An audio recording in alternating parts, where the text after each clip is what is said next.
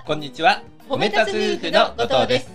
さて、本日のテーマは、はい挨拶にスランプなし。うん。これは芸人のはい松村邦弘さんの言葉ですね。うんこれはですね、うん今朝私がうんあるコラムを読んでいたときに、元プロ野球選手の方がうん、このコロナ禍の中ね、うん。苦労してうん、タクシードライバーとして再出発うん。すると。うん。その時うに、ん。この心がけた言葉の一つとして紹介されてたんですよね。うん素敵な言葉ですよね。そうなんです。うんお客様にね、タクシーに気持ちよく乗ってもらうためにはどうしたらいいのかって考えていたときに、このラジオで、うん。この松村邦弘さんのこの言葉がうん紹介されていたということだったんですようね。んうん。やっぱり褒め立つでもね、うん。素敵な挨拶は褒める始まりというぐらいですからね、はい。挨拶の大切さっていうのはね、うんこれも皆さんもご存知だと思います。うんそしてね、うんこのスランプなしという言葉なんですけれども、はい。この元プロ野球選手の方ですよ。うんプロって言ったらね、うんどんなイメージなんでしょうか？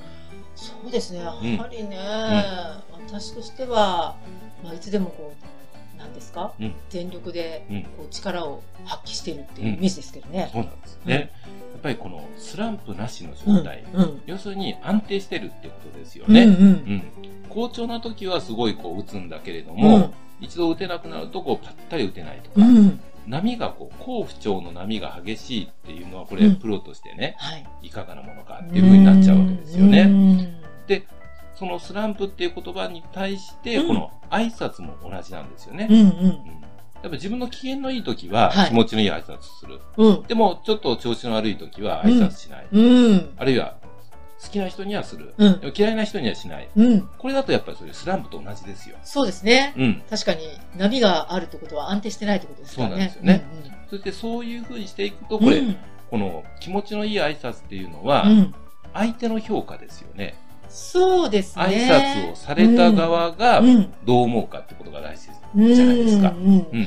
あの人すごく気持ちのいい挨拶いつもしてくれるんだよね、というふうに言われれば、その人はうんそういう評価っていうことですよそうね。いう人だってことですよね。うんそうですねうんそれをことを考えると、このうんスランプのない挨拶を心がけるっていうことがとっても大切だってことですよね。そうねうんうんね。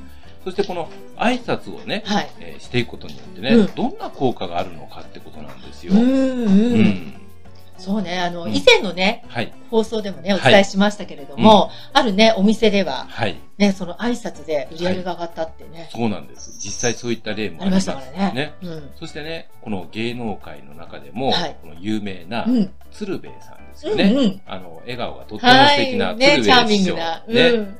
この鶴瓶師匠も、うんこの挨拶についてすごいこの意識されているという話があるんですよね。そうなんですよね。